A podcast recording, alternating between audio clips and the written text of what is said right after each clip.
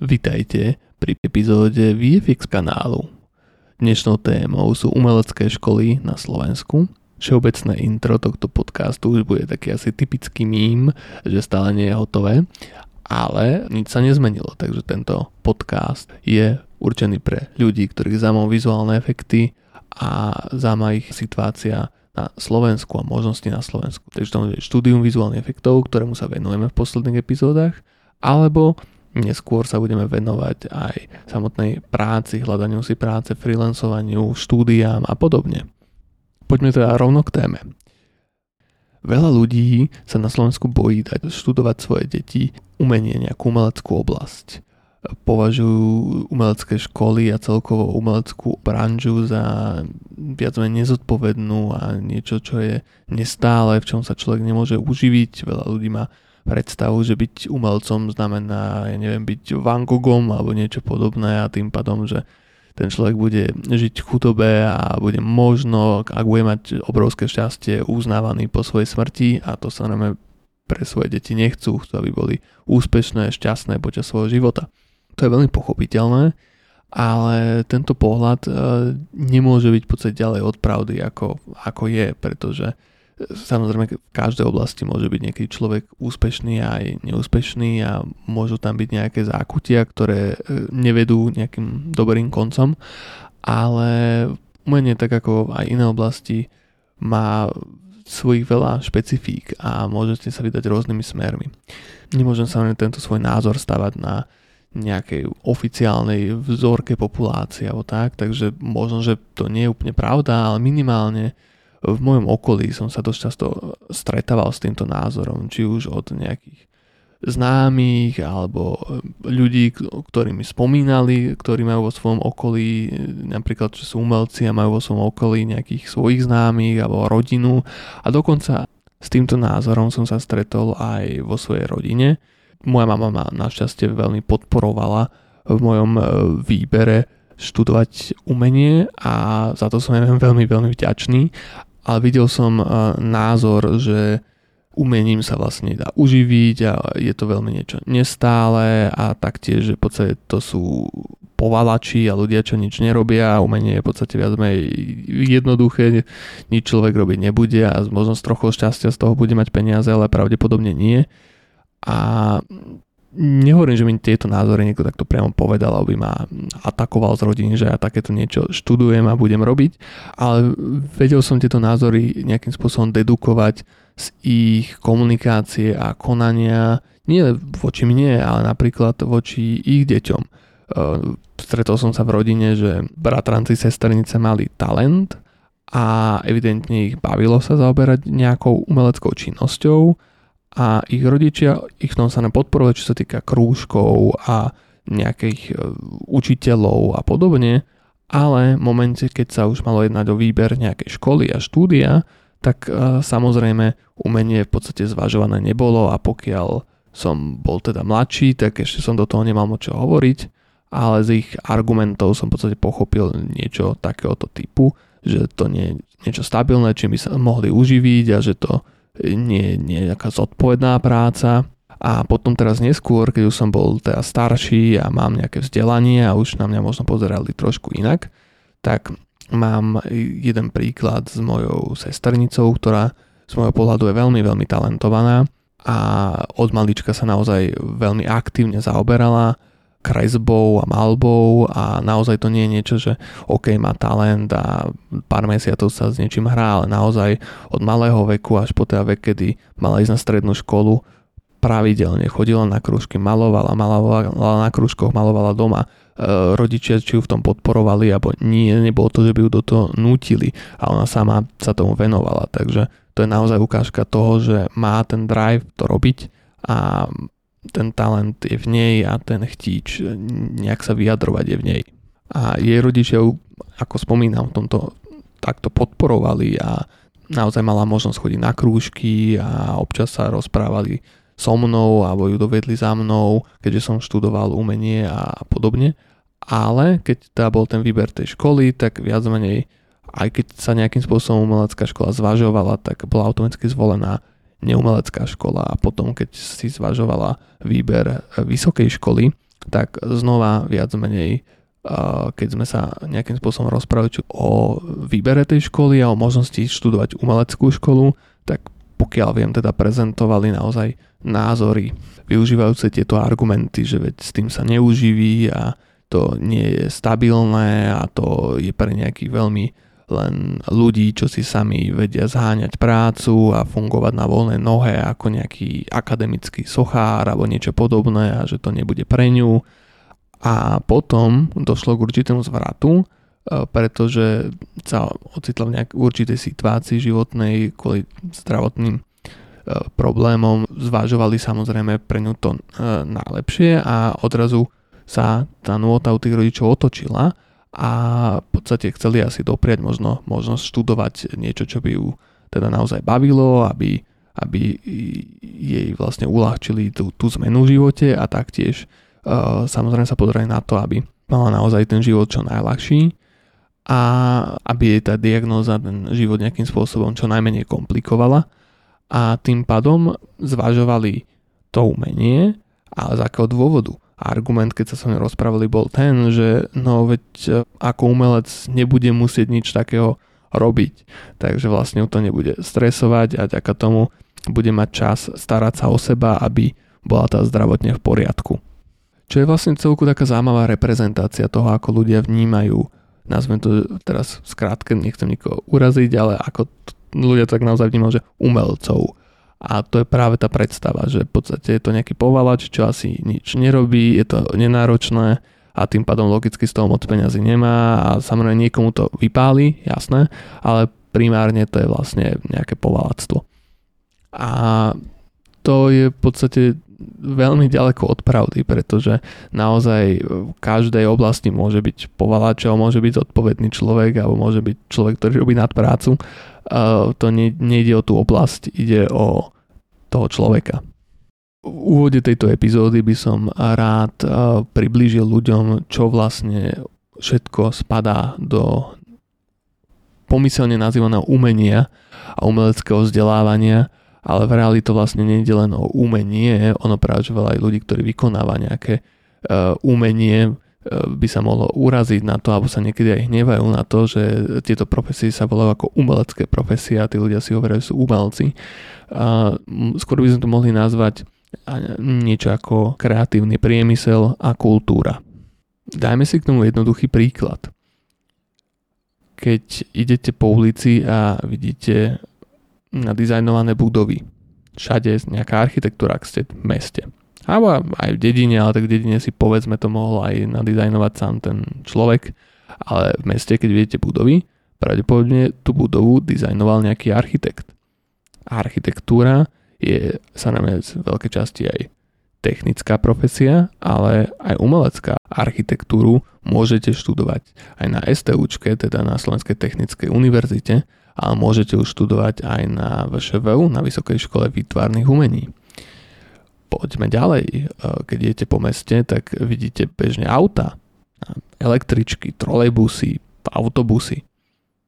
No tie vytvoril vizuálne, po vizuálnej stránke ich navrhol nejaký dizajner. Tá oblasť sa volá Transport Design a dá sa napríklad študovať na Vysokej škole výtvarných umení. Ďalej vidíte čo? Vidíte billboardy. OK, no a na tých billboardoch je nejaká grafika. Možno lezie na nervy, možno nie, ale je súčasťou e, tejto kultúry a tú grafiku vytvorila za mnou pravdepodobne nejaký grafik. Možno tú cestu tou MHDčkou si spremňujete knihou. Možno ste moderný človek, máte Kindle a v tom prípade sa skôr jedná o toho spisovateľa, ale aj ten spisovateľ je v istom zmysle pravdepodobne označovaný za umelca. Ale možno, že nie, že čítate nejakú literatúru faktu, ale pokiaľ vidíte e, ten vytlačok knihy fyzicky, tak to zalomenie grafické tej knihy robil nejaký grafik. Minimálne nejaký človek zaoberajúci sa tlačovinami, ktorý študoval minimálne teda na nejakej poligrafickej škole, ktorá je znova radená medzi umelecké školy. Pokiaľ nie ste moc fanúšikom kníh, ale čítate možno noviny, tak znova buď zaujímal grafik, alebo minimálne nejaký DTP človek alebo niekto, kto pracuje s tlačovou grafikou. Poďme ďalej. Prídete do práce a sadnete si na stoličku alebo do kresla. to kreslo vytvoril nejaký dizajner. Chytíte pohár, z ktorého sa napiete. To vytvoril tiež nejaký dizajner. Poďme ďalej, pozrite sa na hodiny. Či už ste na stene, alebo tie na ruke, možno ste fanúšikom klasických mechanických hodín, máte ja neviem, automatické Seiko hodinky, nie ste milionár, preto nemáte neviem, Rolexky alebo neviem akú značku, ale máte radi svoje Seika, pozrite sa na ne a kto myslíte, že vymyslel ten vizuálny dizajn? To bol nejaký dizajner, človek, ktorý študoval pravdepodobne nejakú školu dizajnu, ktorá je radená medzi umelecké školy a umelecké profesie. A ak si poviete, že vy nič z tohto nepotrebujete, vy neuznávate takéto veci, nie ste vizuálne závislí, vám ide o funkciu, tak práve o to ide. Design, architektúra a množstvo týchto užitkových umeleckých oblastí sa zaoberá práve tou užitočnosťou, aby ten vizuál bol funkčný, čistý a aby sa teda ľuďom páčil, ale nie len páčil, aby sa páčil, ale aby sa im páčil kvôli tej funkcionalite a plnil v prvej rade svoj účel a zároveň vďaka tomu tam bola nejaká čistota toho dizajnu, ktorá e, potom je aj pohľadná. Potom večer prídete domov a pozriete si televíziu, v ktorej si pustíte nejaký film. Ten film robili filmári. Medzi filmármi máte rôzne profesie. Je tam napríklad kameraman, ktorý študoval práve nejakú filmovú školu a je v istom zmysle považovaný za umelca.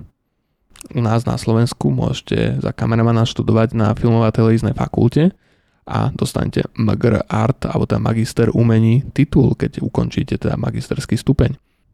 Pracoval tam určite aj nejaký scenárista, kostýmerky, e, scenický architekt, e, scénograf, e, pracovali tam neviem, zvukári, pracovali tam rôzne profesie.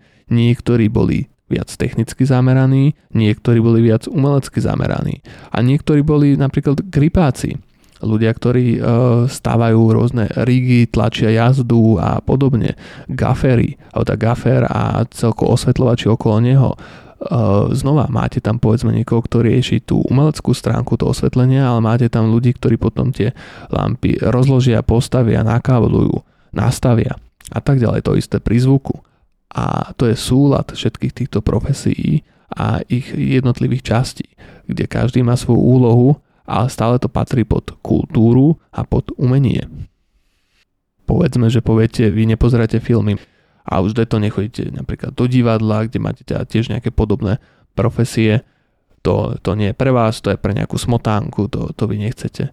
No ale pozrite si televízne noviny a reality show a potom seriál. No to máte to isté. Tie televízne noviny robia nejakí novinári, robia tam nejakí dramaturgovia, znova tam máte aj nejakých kameramanov, zvukárov, režisérov a podobne. Takže taktiež, aj keď je to viac cieľené k nejakému faktu, máte tam profesie, ktoré sa radia do kultúry a do umenia. A aj pri reality show, kde máte akože reálnych ľudí, ktorí sú vytiahnutí niekde z bežných obyvateľov a potom participujú v tej show, tak stále tam máte niekoho, kto tomu vymýšľa nejaký scenár a priebeh, stále tam máte tých kameramanov, stále tam máte tých zvukárov, to všetko stále platí. Takže stále sme v tej istej oblasti. A teda bez týchto ľudí, pokiaľ ich považujete za povalačov alebo niekoho, kto si nezaslúži dostať zaplatené, tak bez nich by ste túto zábavu nemali k dispozícii. Nemali by ste dizajn žiadnych týchto vecí. Nič by z tohto neexistovalo. A preto je dôležité pochopiť, túto integráciu a prepojenie na tieto profesie. A práve preto je absolútne nezmyselné to brať z toho pohľadu, že robiť v umení je niečo ľahké, niečo povalacké alebo niečo, čím sa uživí jeden z milióna, ktorý sa stane slávnym. Galerijné výstavné vysoké umenie je len jednou špecifickou zložkou v oblasti umenia a kultúry, alebo teda kreatívnych práci, kreatívnych oblastí a aj tie majú svoje miesto, verte tomu. Ale v poriadku tam viem pochopiť, ak niekto argumentuje, že jeho osobne toto nezaujíma a tam sa naozaj obáva, že čo sa týka klasickej nejakej poctivej práce, to nie je niečo, čo by chcel pre svoje dieťa. Treba si ale uvedomiť, že väčšina nejakých umeleckých škôl, kam idete študovať ešte ako mladý človek, u ktorého za ňo rozhodujú rodičia, u ktorého ťažko povedať, či by na niečo takéto mal vlohy a schopnosti, sú školy úžitkového výtvarníctva. Práve to, čo som tu spomínal, niečo, čo má úžitok, nie školy, ktoré sú určené ako umelecká akadémia vysokého umenia. To je zvyčajne až možné študovať pri vysokej škole.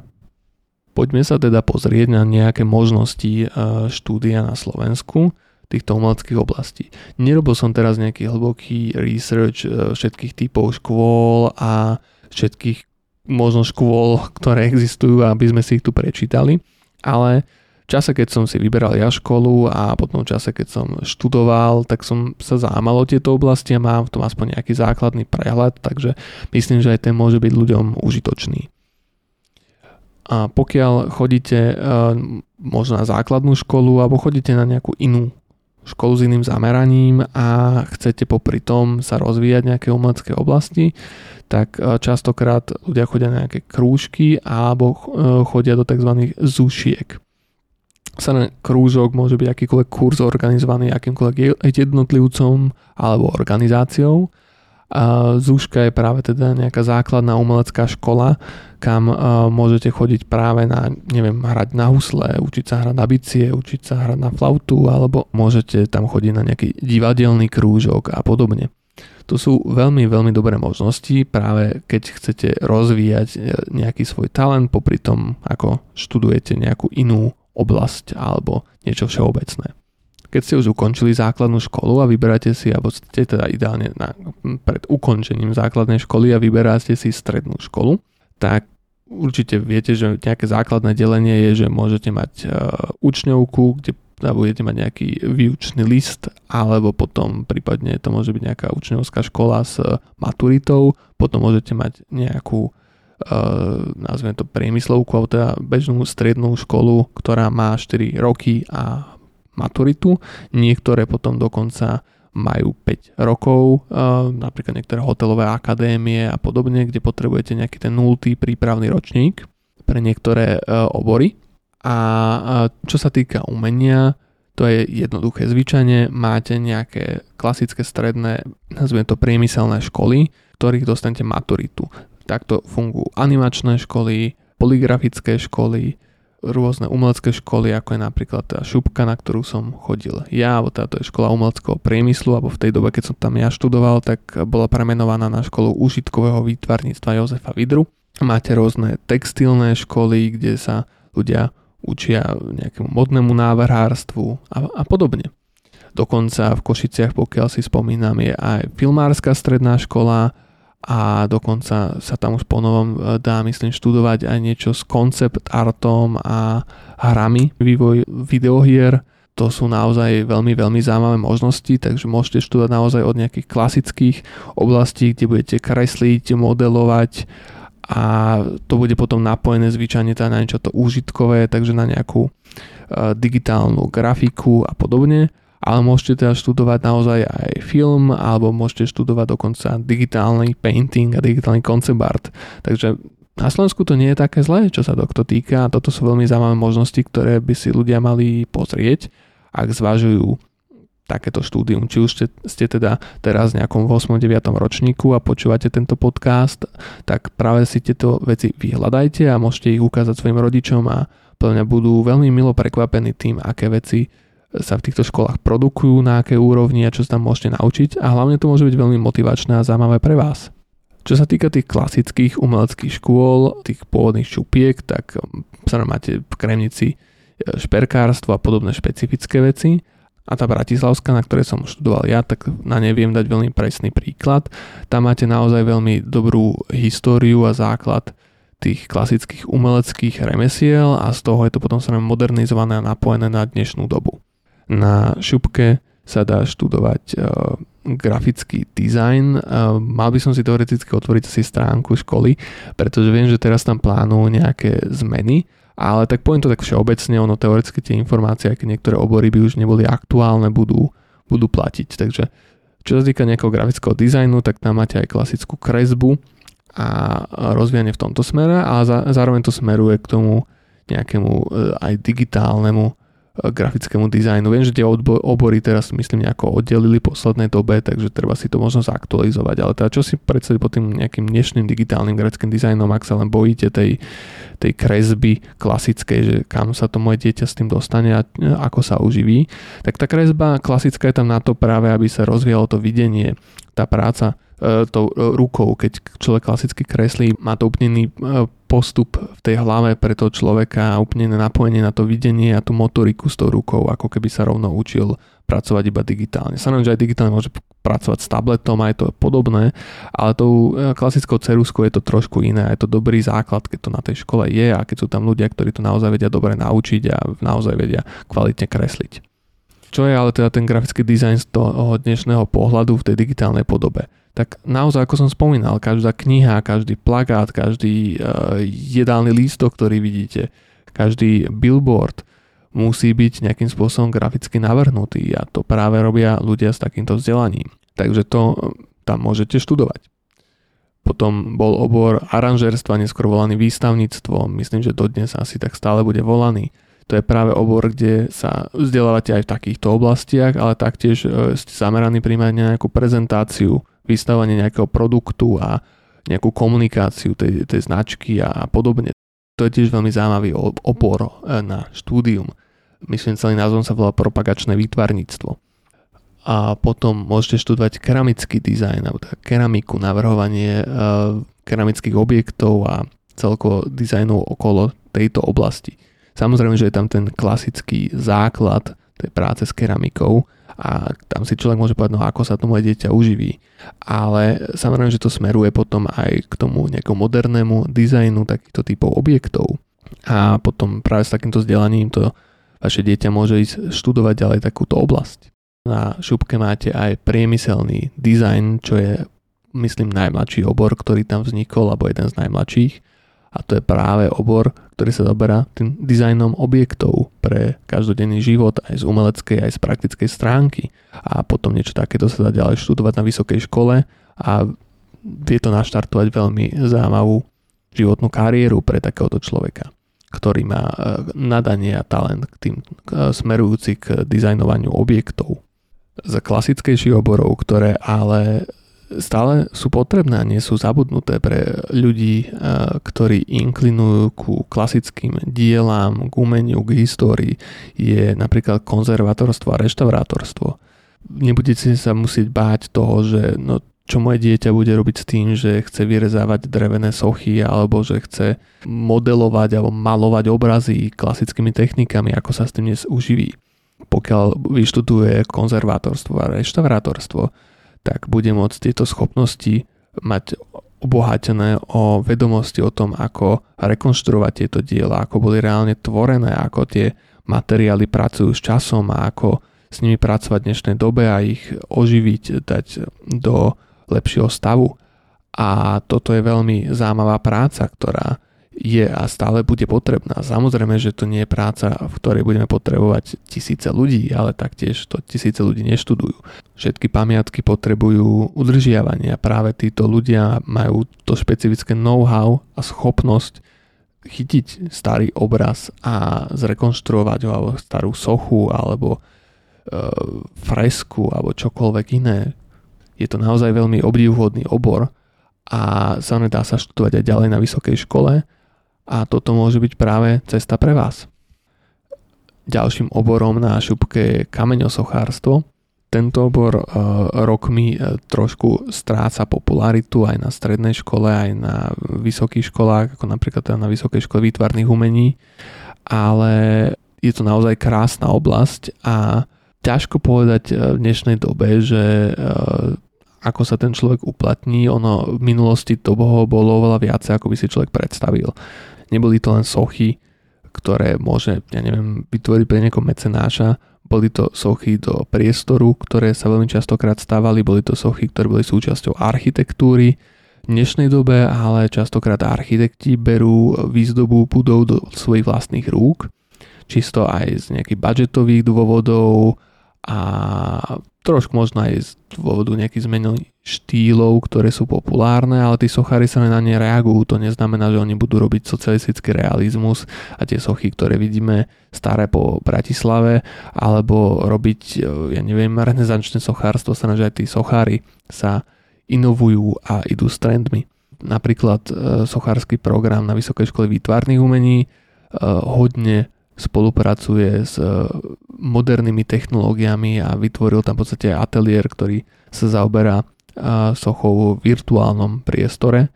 A to je práve niečo, čo sa časti môže napájať na našu tému vizuálne efekty, pretože sculpting alebo teda digitálne sochárstvo pre účely filmu a počítačových hier je veľmi, veľmi populárne. A človek, ktorý naozaj študoval anatómiu a sochárstvo ako svoj obor, bude mať prepevne dosť veľké výhody oproti tomu bežnému prístupu k digitálnemu sculptingu, kde niekto má ten talent, chce sa tým zaoberať, ale zvyčajne neštudoval nejaké takéto vysoké umenie a neštudoval, pokiaľ si to sám nespravil ten research, tak neštudoval anatómiu na škole s účelom využitia týchto vedomostí k tvorbe sochy, či už realistickej alebo štilizovanej. Ísť študovať sochu aj v dnešnej dobe môže byť práve veľmi zaujímavé a smerujúce k tomuto zameraniu.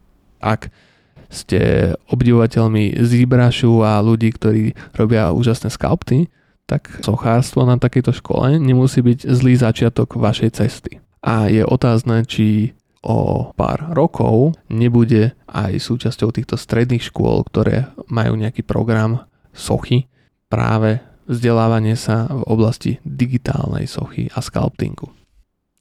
Ako pri iných školách som spomínal textilný dizajn, tak aj šupka má textilný dizajn, na ktorom máte jasné smerovanie, môžete sa stať e, textilným návrhárom alebo teda dizajnérom oblečenia. A taktiež tým si nemusíte teraz len predstaviť nejakého známeho dizajnéra, ktorý robí špeciálne kúsky pre e, celebrity z Hollywoodu. Aj vaše oblečenie, ktoré kúpite niekde ja neviem, v hm musel niekto nadizajnovať. To, že človek študuje na umeleckej škole neznamená, že bude produkovať vysoké umenie, to je jeho voľba, ktorým smerom sa uberie, takže môže naozaj vaše dieťa, alebo tá vy môžete potom dizajnovať vďaka takémuto vzdelaniu oblečenie, ktoré je bežne používané a ste bežne zamestnaný človek, máte výplatu, máte poistku a skratka vašou prácou je navrhovať novú kolekciu pre nejakú značku. A taktiež je tu samozrejme cesta pokračovania vo vzdelaní, keď študujete textilný dizajn na šupke, tak môžete napríklad pokračovať na Vysokej škole výtvarných umení. No a samozrejme nemôžem vynechať obor fotografický dizajn, ktorý v mojom čase, keď som študoval na šupke, sa volal užitková fotografia. Veľa ľudí si dnes povie, že veď každý vie predsa fotiť čo je na tom na štúdium, čo je na tom zložité a častokrát, keď aj ľudia robia fotografov, tak sú žiadaní známymi, ale aj neznámymi ľuďmi, ktorí na nich dostanú kontakt, aby pracovali zadarmo, aby e, pracovali za veľmi malé odmeny finančné, prípadne častokrát je použitá logika, nemusíte upravať fotografie, poslite mi ich súrové, ja si to upraviť viem a tým pádom veď to nebude veľa stáť, prečo by ste si mali za to pýtať peniaze, veď to vie každý a podobne. To je samozrejme absolútna hlúposť. To, že vie každý písať, neznamená, že každý bude písať v novinách alebo že každý bude spisovateľ a písať knihy.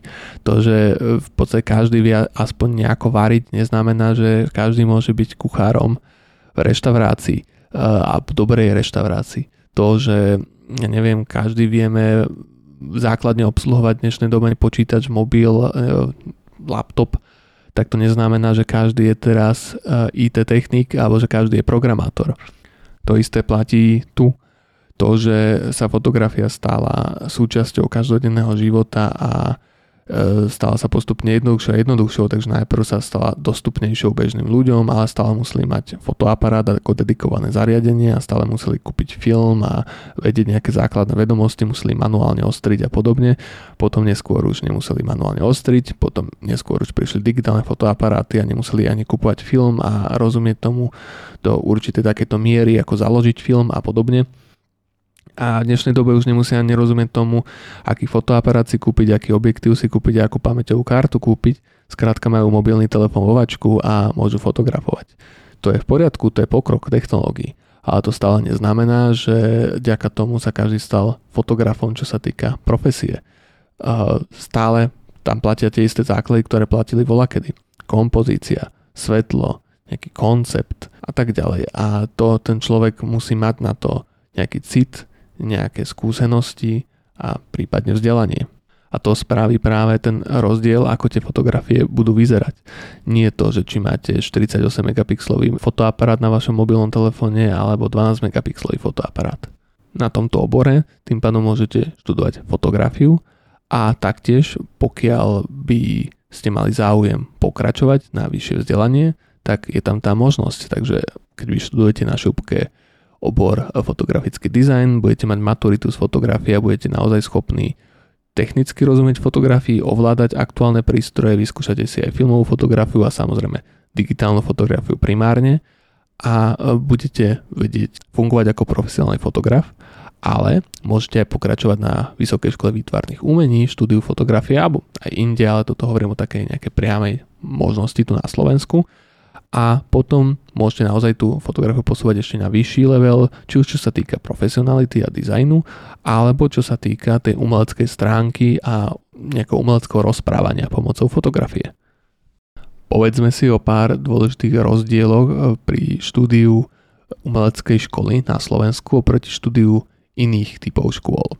Pokiaľ sa rozprávame o strednej škole, je to stredná škola ako každá iná a spadá pod tie isté zákony možno v prvom ročníku, ak idete priamo zo základnej školy a bežne vám vychádzajú roky, ste ešte v povinnej školodochádzke.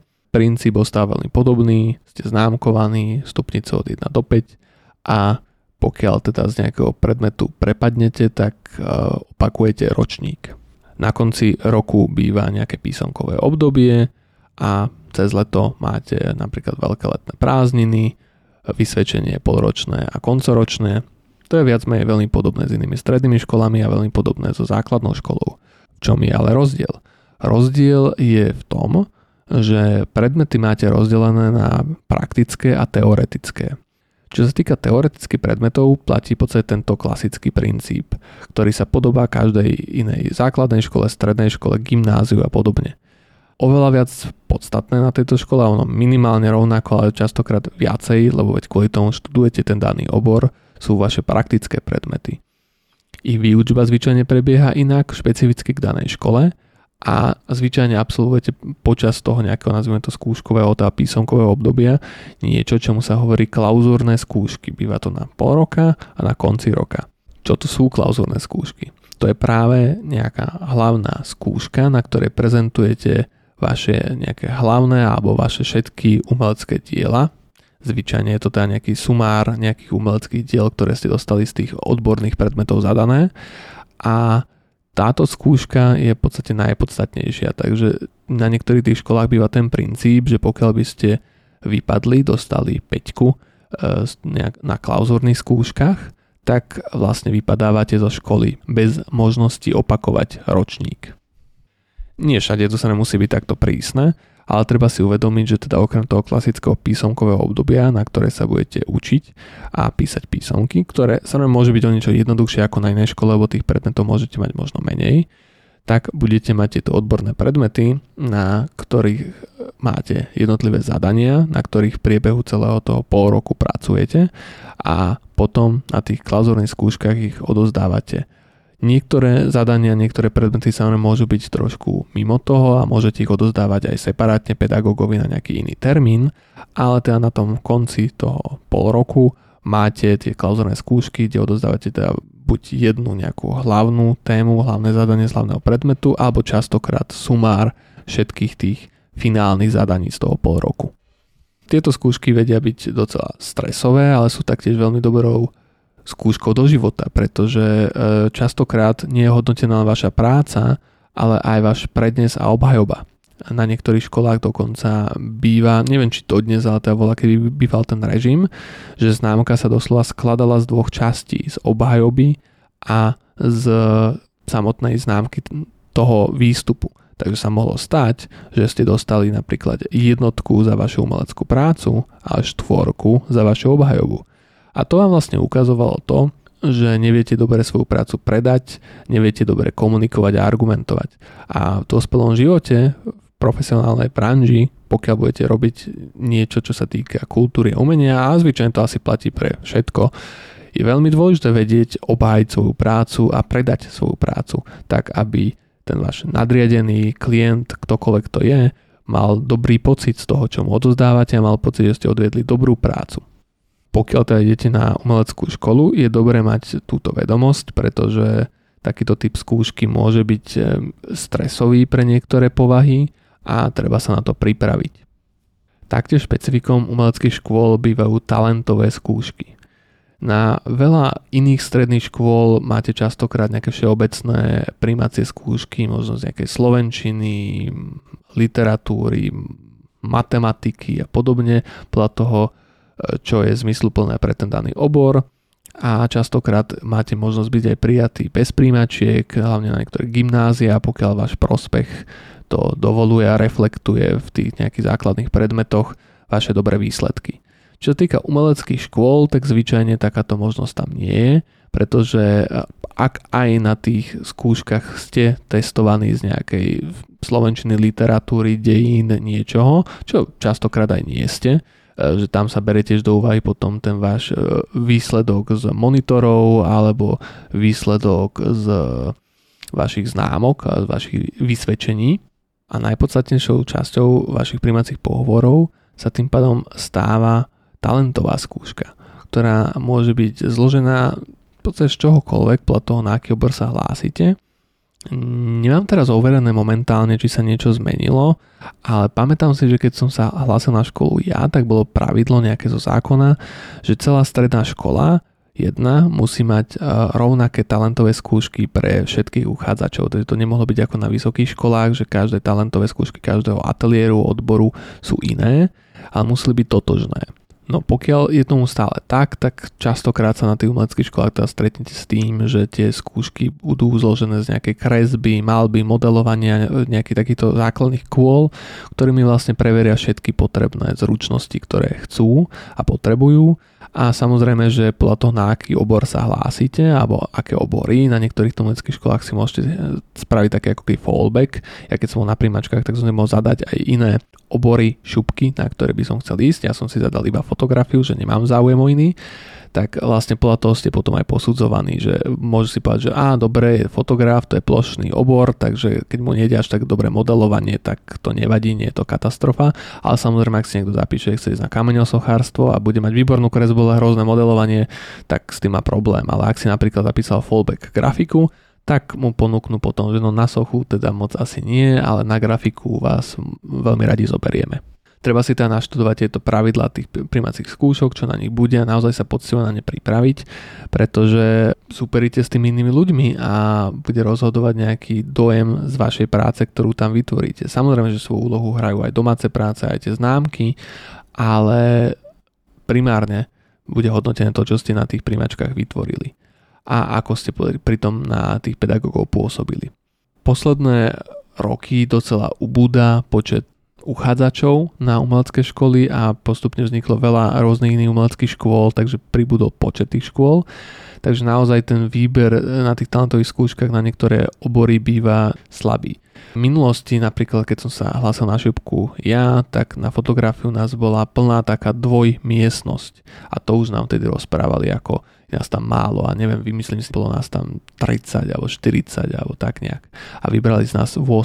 Nezáleží sa častokrát stáva na niektorých oboroch, že chcú prijať 8 a prihlási sa 9 ľudí alebo 10, tak ten výber naozaj nie je veľký. Takže by som rád motivoval ľudí k tomu, aby si spravili ten výskum, na ktorú školu by chceli ísť a nebali sa to, aby sa účastnili tých talentových skúšok a aby im v tom rodičia nebránili, pretože naozaj uh, byť v umení neznamená to, že budete neuznávaný chudobný umelec, ktorý je povalač a pije alkohol.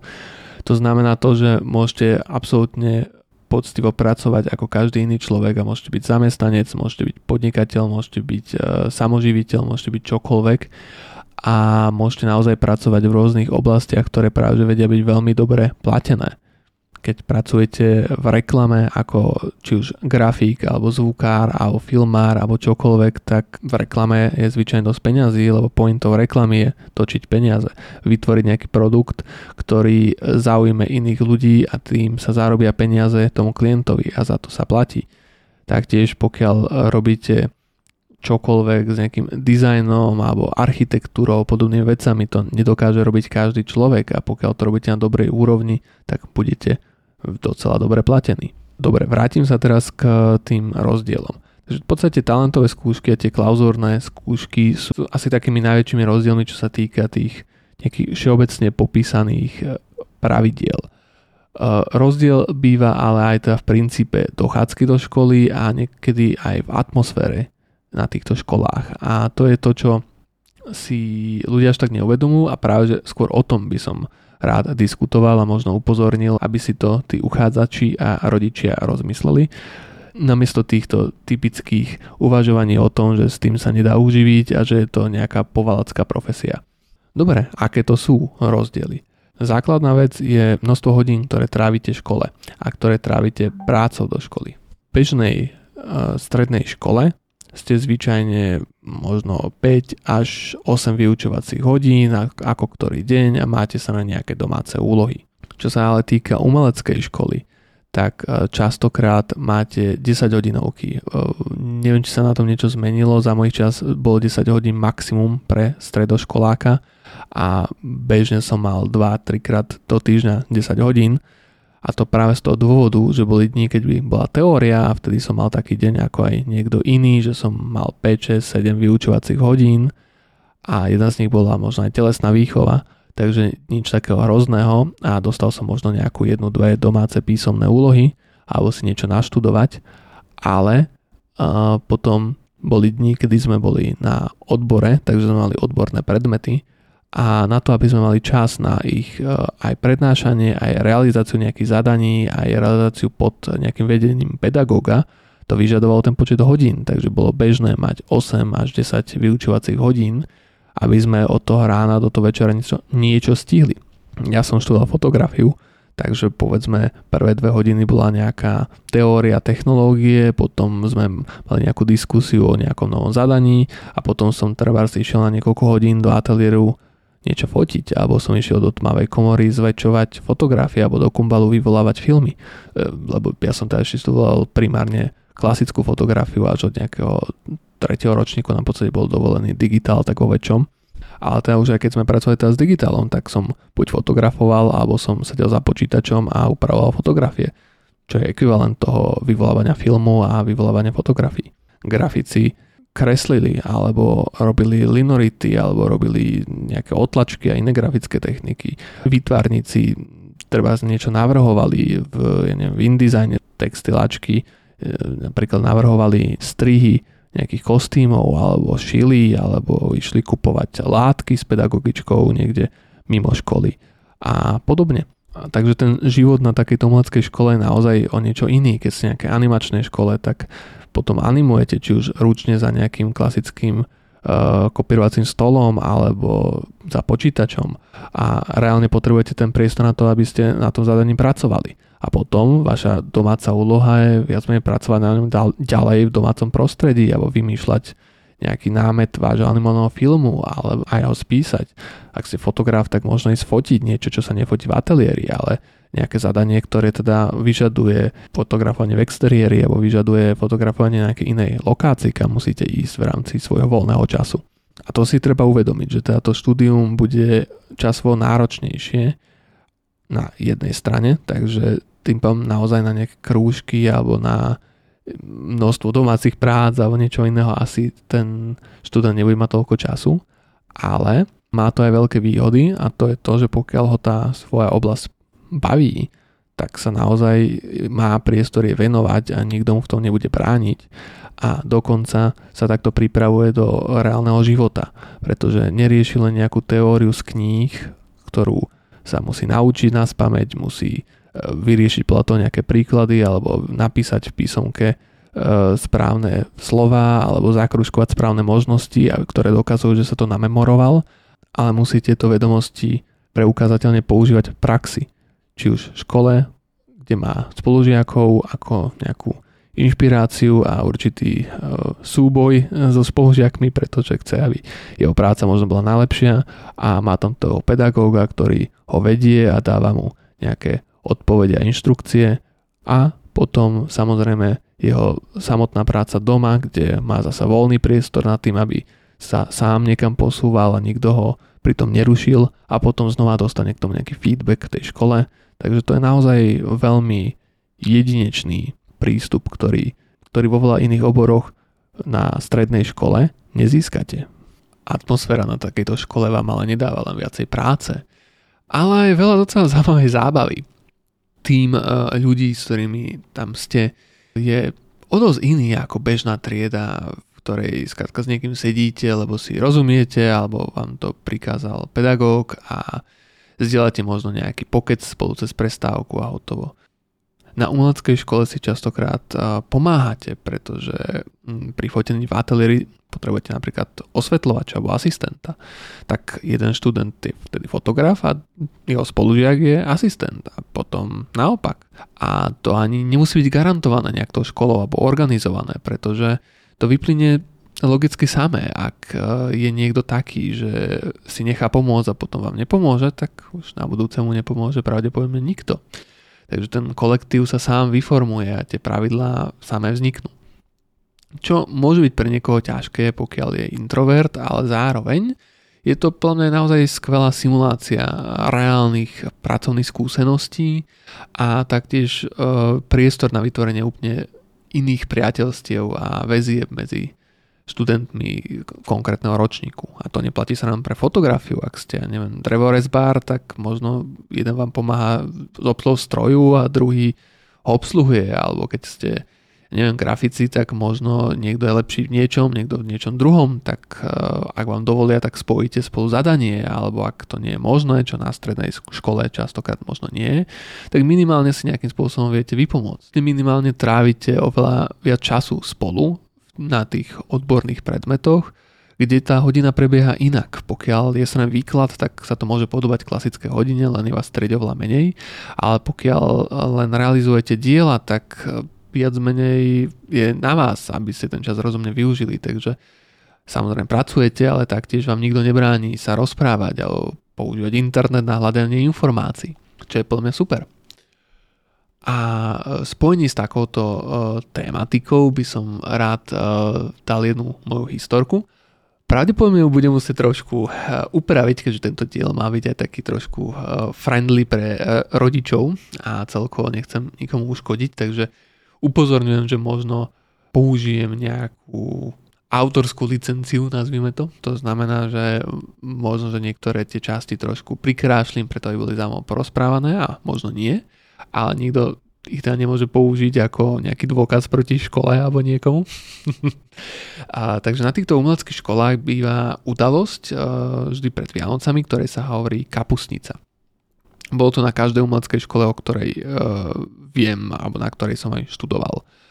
A je to viac menej udalosť, pri ktorej všetky ateliéry zvyčajne varia nejakú vlastnú kapusnicu. Niekde je tradícia, že to varia pedagógovia, študenti len pomáhajú, niekde je tradícia, že to varia študenti, niekde je tradícia, že to varí konkrétny ročník, niekde sa len niekto zvolí, kto sa na to chce podujať.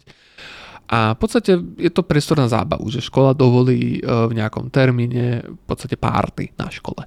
Takže každý ten ateliér varí tú kapusnicu, e, tí, čo sú plnoletí, môžu prípadne konzumovať aj alkohol, aj keď na tej strednej škole by to e, až tak nemalo byť, to je skôr asi až pri vysokých školách.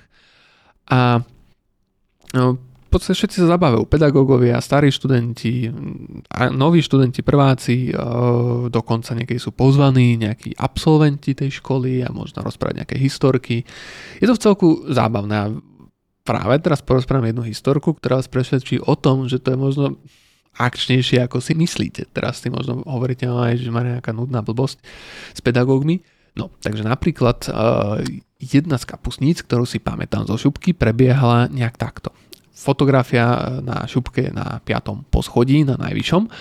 A eh, v tom období tam bol akurát nový pán riaditeľ a bolo to nariadenie veľmi tvrdé, že sa nesmie konzumovať alkohol, ako sa hovorí, niekedy umelci sú trošku viac spätý s alkoholom a platilo to pre niektorých, hlavne starších pedagógov. Ale vtedy teda bolo akurát nariadenie, že sa nesmie konzumovať alkohol a že teda aj kapusnica musí prebiehať veľmi decentne a taktiež bol určený čas, uh, myslím povedzme, že o nejakej 8. večer, nejaký taký slušný, o ktorom sa teda táto zábava musí ukončiť.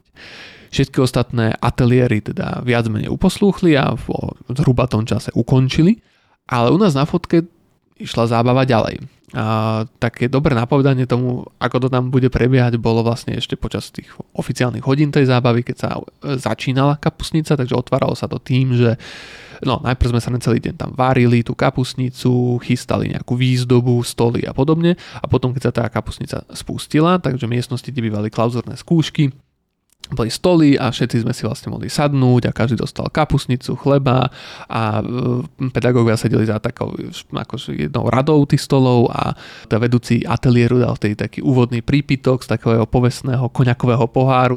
A e, zábava sa tá začala, sme sa napapali a potom niektorí ľudia, čo vedia hrať na hudobné nástroje, hrali na hudobné nástroje, kamoš tam hral na gitaru, iný tam hral na didgeridoo, jeden tam hral na, no nemôžem to nazvať, že bicie, ale tam sme také aj nejaké africké bubny a jeden chalan priniesol kachon, takže toto vlastne sa dialo napríklad na chodbe školy a na našom poschodí a postupne vlastne, ak ten čas už došiel, kedy mala byť zábava ukončená, tak niektorí e, študenti začali prichádzať z tých iných oborov k nám na fotku, keďže počuli, že u nás sa teda ešte paží ďalej.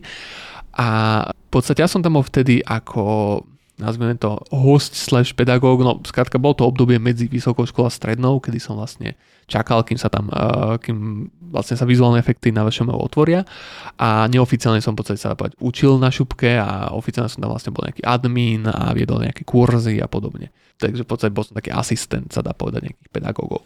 No a e, takto som sa tam pohyboval teda po chodbách a odrazu len prišli za mňa také slečny mladé a že dobrý deň, dobrý deň, že mohli by som vás poprosiť, tak ako kanani, že akože babi, e, prestante mi vykať, veď som bol spolužiak no, váš v podstate pred rokom, čo tu vymýšľate. Že to prepačte, prepačte, že čože? Že prepač, že, no, že hľadáme, že poznáš Aničku? A že nie, že taká pekná blondína od nás, naša spolužiačka z grafiky, že hľadáme ju vlastne tu, že niekde sa vám stratila a máme jej veci, že keby som videl, že nech im tam vedie, tuším, že mi dali na seba čísla tak a že dobre, jasné. V tej chvíli som to nejak nebral veľmi vážne, veď keď zbadám, poviem. No a ďalej som tam sa pohyboval, som zabával, v kabinetoch prebiehal VIP party práve pre tých absolventov a pedagógov, tam sa mohol byť alkohol, chalani tam doniesli UV e, lampy, ktoré sme použili vtedy pri jednom fotení, takže vlastne bola tam taká dosť zaujímavá diskotéková atmosféra a teda na chodbách hrala tá hudba a teda e, každý bol zodpovedný za seba, takže nehovorím, že nikto alkohol nekonzumoval, ale tam malo by to byť slušné. Niekto tam, ja neviem, niektorí tam niečo hrali, ja neviem, balónom sa tam ohadzovali a podobne. Celku dosť, dosť bola dobrá atmosféra a sranda tento rok. No a po nejakom čase sa skrátka stala taká vec, že odrazu tie dievčatá do mňa vrazili znova, že mohli by sme vás poprosiť, že čo som vám povedal, no, pardon, prepač, prepač, mohli by sme ťa poprosiť, že no my už musíme ísť domov, že rodičia po nás prišli autom a že uh, skrátka my sme ho nenašli a my máme jej veci a že či, či to ja neviem, kde ja, že dobre, že to už nie. Ja, že dobre, uh, keďže musíte ísť, nenechávajte mi to tu niekde, tu sa pohybuje milión ľudí, nebudem zo sebou vláčiť, je vetrovku, kabelku, ruksak so školskými vecami a neviem čo všetko. Uh, a nemôžem nemôžem to tu len tak nechať. Nechajte to na vrátnici Jankovi, povedzte mu, že ja som vás poslal a potom vlastne, keď to nájdeme, tak je poviem, že to čaká na vrátnici. A oni, že dobre, že super nápad, že ďakujem, že dobre, že, a že fakt ma by ma poprosil, aby som našiel sa ňu boja, že ona nikdy predtým nepila alkohol a že e, skrátka, keď chalani do nej niečo naliali a zobrali ju výťahom a odtedy ju nevideli. Takže dobre, OK, tak to už nie je blbšie, že fajn, idem, idem, idem vážne hľadať. Tak som sa začal tam ako vypytovať nejakých ľudí, pozerať sa medzi rôzne tam zalúbené e, boskávajúce sa páriky a otvárať tmavé komory, kumbály a podobne, také zákutia na fotke, že či tam niekde nie sú. A nič tam nevidím a odrazu, hm, už by som mal končiť. Takže nedopoviem túto historku celú ďalej, ale veľmi, veľmi zaujímavé, niekedy si možno povieme a to máte taký malý hint možno, že ako, uh, aká atmosféra môže byť na týchto školách a trošku aká sranda tam môže byť. Takže poďme rýchlo k ukončeniu tejto naozaj dlhé, dlhé epizódy. Môžeme sa len povedať v rýchlosti toľko, že budem rád, ak uh, budete počúvať môj podcast, ako niekde followujete, alebo ak mu napíšete nejakú malú recenziu, hodne to pomôže v jeho šírení sa uh, po Apple podcaste, Spotify a podobne. A uh, chcel by som dať shoutout pedagógom na umeleckých školách, pretože je to veľmi ťažká práca a veľmi si vážim, že ju robia. A taktiež by som chcel dať shoutout mladým ľuďom, ktorí e, si vyberú štúdium nejakej umeleckej oblasti a idú do toho s celým srdcom a naozaj hľadajú cesty, ako, ako sa to dá, ako môžu niečo tvoriť a ako môžu komunikovať. Nie je to ľahké, ale je to naozaj veľmi odmenivé a je to naozaj super pocit, keď vám to vyjde a pamätám si teda aj nejaké ups, keď som na tej škole spravil nejaké diela, bol som veľmi šťastný a pamätám si aj downs. Treba to robiť tak, aby ste boli psychicky v poriadku, ale, ale treba si to čo najviac užiť. Takže ďakujem. Taktiež by som chcel skrátke uvieť budúcu epizódu, ktorá bude o základoch podnikania pre kreatívneho tvorcu, takže hľadať nejaké prvé práce, základne živnosti a podobne. Eh, čo môže byť veľmi zaujímavé, pretože je to dosť taká nudná téma, ale zároveň potrebná k tomu, keď chcete začať pracovať a chcete legálne dostať peniaze. Veľa ľudí si myslí, že veď niekde na internete zoberiem nejakú zákazku, spravím a dostanem peniaze a nerozmýšľam nad tým, že keď to chce robiť legálne, tak to tak nefunguje. Takže povieme si práve o tých možnostiach, ako pracovať a čo je s tým všetko spojené. Ďakujem za pozornosť, teším sa na vás na budúce.